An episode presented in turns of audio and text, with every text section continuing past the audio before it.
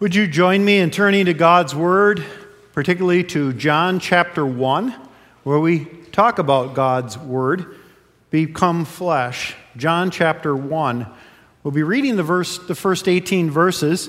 Uh, just a little background. The last few weeks we have been focusing on kind of a, a bigger picture perspective of Christmas and where it falls within, the, within God's coming down which is something that happens from Genesis to Revelation, but, but happens in a special way at Christmas time.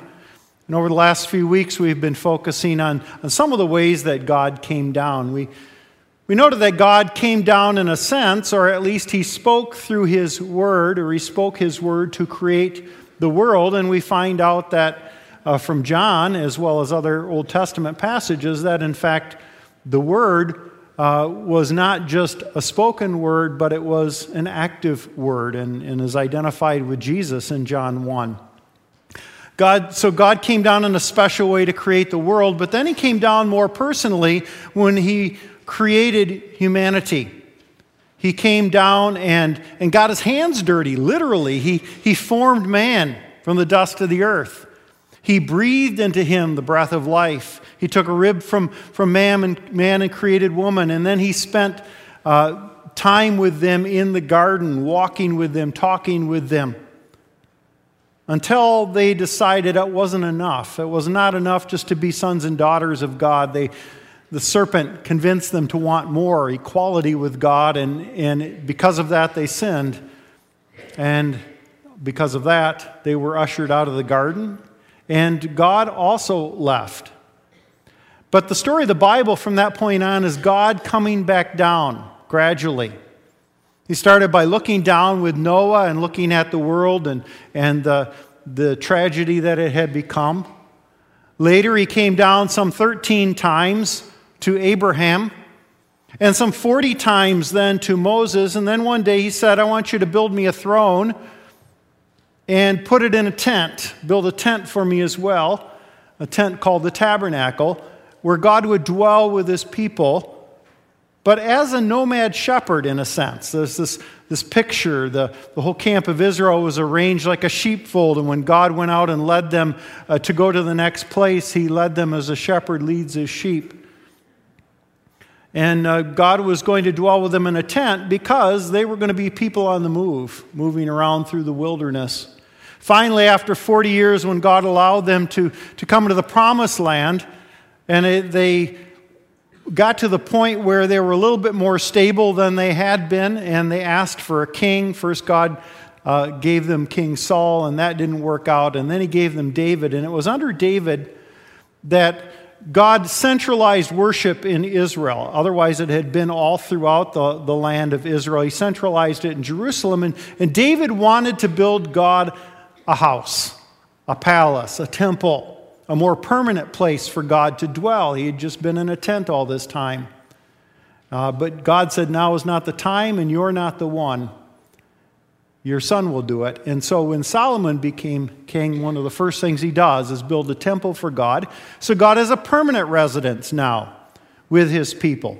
In both cases, the tabernacle and the temple, the proof of God's re- residence was his Shekinah glory that filled the Holy of Holies. But along with that temple, God said, You know, this is fine. I'm going to dwell with you until you decide you're going to follow other gods. And once you do that, I'm gone, and the temple is going to be destroyed as well.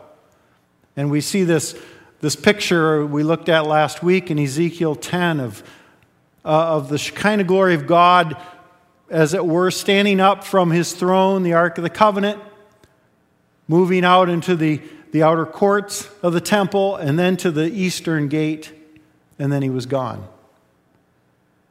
Now, later on uh, in Ezekiel, the end of Ezekiel, it prophesies that God's going to return and his glory is going to come back. But by the time we get to the, the first century in the New Testament period, we don't see God in the temple. In fact, that the uh, rabbis are very candid about it in their intertestamental writings that the Shekinah glory of God never reappeared. The Ark of the Covenant never came back from exile. Where was God? There's a question, one of the questions on people's minds. as we enter the first century. And we're going to see uh, how a couple of gospel writers a- answer that question. Next Sunday, we'll look at Matthew and talk about the prophecy of Emmanuel. But this morning, we're going to turn to John and see how he answers this question uh, for the people to whom he is writing. So, John 1, the first 18 verses. In the beginning was the Word, and the Word was with God, and the Word was God. He was with God in the beginning. Through him all things were made. Without him nothing was made that has been made. In him was life, and that life was the light of all mankind. The light shines in the darkness, and the darkness has not overcome it. There was a man sent from God whose name was John. He came as a witness to testify concerning that light, so that through him all might believe. He himself was not the light, he came only as a witness to the light. The true light that gives light to everyone was coming into the world. He was in the world, and though the world was made through him, the world did not recognize him. He came to that which was his own, but his own did not receive him. Yet to all who did receive him, to those who believed in his name, he gave the right to become children of God. Children born not of natural descent, nor of human, a human decision or a husband's will but born of God. And particularly these, this word from, chap, from verse 14. The Word became flesh and made his dwelling among us. We have seen his glory, the glory of the one and only Son who came from the Father, full of grace and truth. John testified concerning him. He cried out, saying, This is the one I spoke about when I said, He who comes after me has surpassed me, because he was before me. Out of his fullness, we have all received grace in place of grace already given. For the law was given through Moses, grace and truth came through Jesus Christ. No one has ever seen God, but the one and only Son, who is himself God and is in closest relationship with the Father, has made him known. The Word became flesh and made his dwelling among us. We have seen his glory, the glory of the one and only Son who came from the Father, full of grace and truth. Let's pray. Holy Spirit, as you inspired John to write these words to, to address his particular audience, we pray that you would now inspire them to us this Advent Christmas season, that we may understand, but also that we might feel your presence, that you are God with us and what that difference that makes for our lives and for who we are to be as your people, as your church. We pray this in Jesus' name. Amen. So, throughout Advent, we've been looking at the concept of God with us, noting that the history of the Bible is really one of God coming back down. He, he comes down, first of all, to Eden, but then leaves at, with the fall. With Moses, he comes down to live in the tabernacle in his Shekinah glory, and then later to a permanent temple under Solomon. But then the glory departed in exile, followed by a promise that the new te- of a new temple and the glory returning someday when he would be God with us again. We know that the temple was rebuilt by Zerubbabel and the returning remnant from the exile added to a little bit by the Hasmoneans, and then greatly expanded and made glorious by King Herod the Great. And yet, for all its glory, there was no true Shekinah glory in the temple. The question remained would God return to his house to be God with us? Well, John's Christmas story is very different from that of Matthew and Luke. No shepherds, no angels, no magi, no innkeeper, not even a baby, really.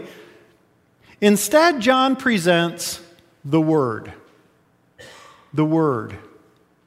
Writing to a mixed audience of Jews and Gentiles, John searches for a concept, a, a current concept, a loaded concept, to explain how God revealed himself in Jesus. And logos is the concept he used. Logos is, uh, is translated from the Greek word, but to the Greeks and to the Jews, it meant more than that. To the Greek, logos was reason, reason with a capital R. A, divine rational principle that governs things. William Barclay described it as nothing less than the mind of God controlling the world. So there's this idea that God, God controls the world through the Logos. He, he maintains his connection with the world through the Logos. The Jews had a very similar concept with the word wisdom. Again, you could say wisdom with a capital W. Because wisdom was personified as God's agent, God's co worker in a sense. And we already see this back in Proverbs. The first nine chapters of Proverbs talks at different times about wisdom. And you may recall that wisdom is personified. Wisdom calls out in the street, warning the, warning the son not to get trapped by the wayward women, and, and uh, talks about being involved with the creation of the world. It was the Hebrew word davar, which also means word of God, but, but not just a spoken word or written word, but also an active word. And so there's a good reason John takes us back to Genesis 1, quoting from the first words of the Bible in the beginning.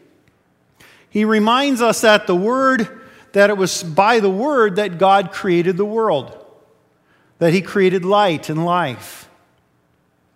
Now, before Jesus' day, there was a, Jew named Philo, and he's known in philosophical circles as Philo the Jew, who actually tried to use this idea of logos to unite Jewish religion with Greek philosophy. He portrayed the logos as a mediating figure coming from God and forming a link between God and the world, representing humanity as a high priest and advocate before God, or God in action. So, with all this background, you can see that John has chosen a loaded term, understandable to both Jews and Greeks, but giving new meaning to it in order to help them understand who Jesus was. And we, some of the things he talks about Jesus are fit with that Logos concept. He's eternal and divine, pre existent, proceeding from God and yet a separate person. And as a word, Jesus was then both God's divine self expression, but also his final revelation. This is what God looks like with, with flesh on. He was creative and illuminating an agent in creation through whom God gives life and light, the word that became the, the word that was the, the creative agent. And he was also active in the world. We read earlier from Isaiah 55, and in verse 11, God talks about his word going out, accomplishing what he desired, and then returning to him. There's that, that picture again of the Logos. So, up to this point, John's Jesus kind of makes sense to his readers, both Jews and Greeks, until John gets to verse 14. The Word became flesh and made his dwelling among us. Because up to this point, some of the Jews might have been saying, well, what about this issue of God returning to dwell among us? What about the promise of Shekinah glory returning to his house? And John says, Well, the Word became flesh. Now, this would have confused both Jews and Greeks. In the Greek worldview, Logos was a lesser God because a higher God could have nothing to do with the material world. He could have nothing to do with flesh. But the Logos himself could not become flesh because, as a mediator to God, he had to maintain contact with God as well. For the Jews, Yes, God had appeared to them in visions and dreams. He had even appeared to them in uh, human like appearances called theophanies, but had never really become flesh. And they didn't have this sense that God could really become flesh. But notice, John describes Jesus as the one and only, literally, the only begotten. He seems to be alluding to Psalm 2, which was a psalm about the coming Messiah. Originally, it was a psalm about the king, but it became a psalm about the coming Messiah. And in verse 7, uh, God says to the Messiah, You are my son. Today I have begotten you.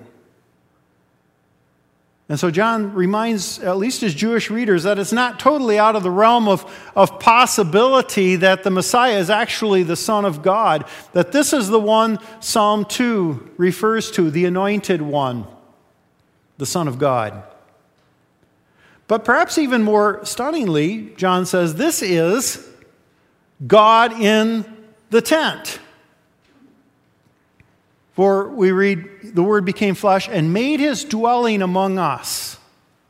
Here again's the God with us idea, alluded to in many Old Testament scriptures and awaited for by, by the people of Israel. But literally, the words mean pitched his tent among us.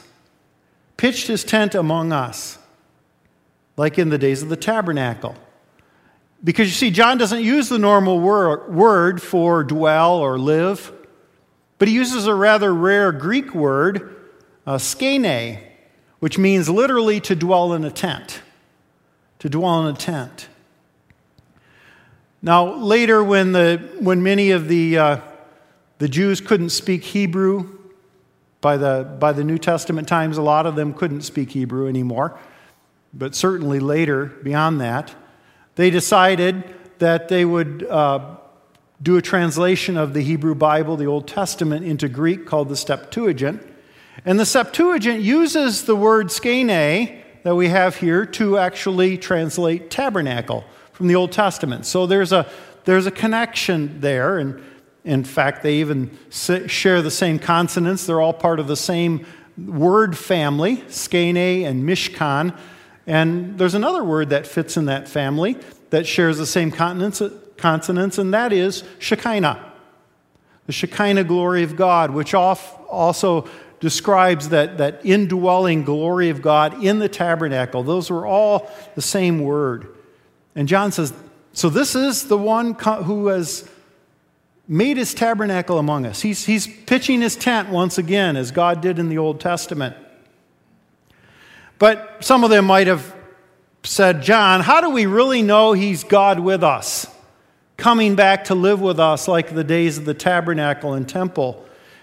Because, John says, we have seen his glory, the Shekinah glory of God. Her word became flesh and made his dwelling among us, and we have seen his glory. Glory of the one and only Son who came from the Father, full of grace and truth. John says, We've seen his glory. We've seen that glory that has been missing from the temple for all of these years, that glory that left in Ezekiel chapter 10. And the sages had prophesied that when Messiah came, he would be invested with God's glory, with his Shekinah. So John is saying, the glory has returned. The presence of God with his people has returned. Christmas, you see, is about God coming down to his people to live with us once again, to bring us light and life, grace and truth, to again show us his glory, but mostly to be with us, Emmanuel. He, our God, and we, his people, in Jesus. But now I want to jump ahead of Christmas for a little bit. We'll get back to that next Sunday. Of course, Jesus lived on earth briefly as God's uh, Emmanuel, God with us, but then he ascended to the Father. So he's no longer with us in the flesh. And indeed, we have that great promise in Genesis or in Revelation 21 and 22 that God will come down finally to dwell with us permanently. But until that incarnation happens, uh, the incarnation today happens in a new way, in a different way. Not so much God with us as God in us through the Holy Spirit. You see, Jesus left his disciples with a promise the promise of the Holy Spirit. And 10 days after he ascended, on Pentecost, they were all gathered together at the house, the temple, which is where they would have been for that uh, Jewish pilgrim feast. When the Shekinah glory of God appears, as the Holy Spirit and wind and fire blows into the house, the temple. But he doesn't stay. He blows out of it and into the lives of believers in Jesus, symbolized by the tongues of flame on their heads. God, who while on earth always made his dwelling in the tabernacle or temple, changes his address from the temple in Jerusalem to the temple of the Holy Spirit, the church.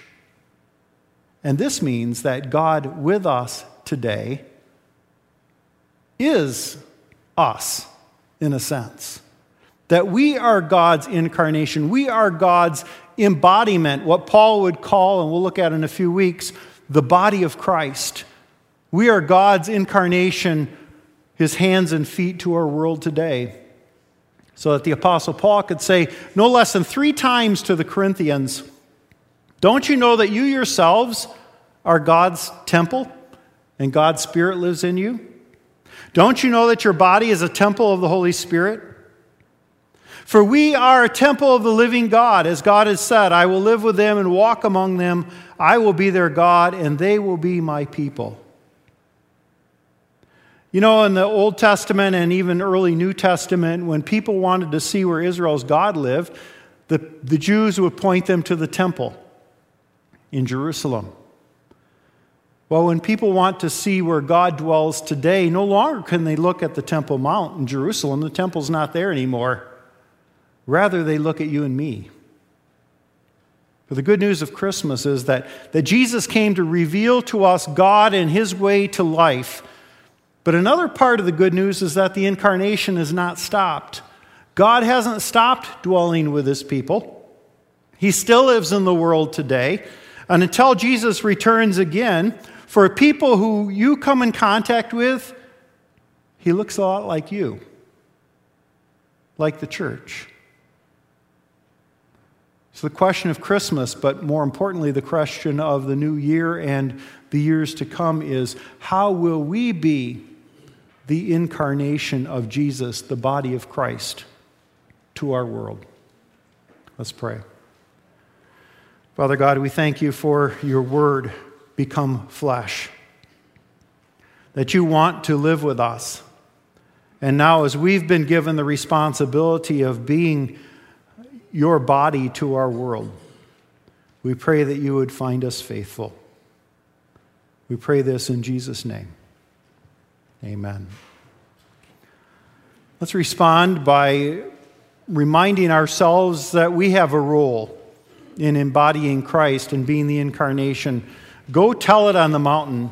It's number 93 if you're following along in the Lift Up Your Hearts hymnal, verses 1 through 3. And let's stand as we sing, Go Tell It on the Mountain.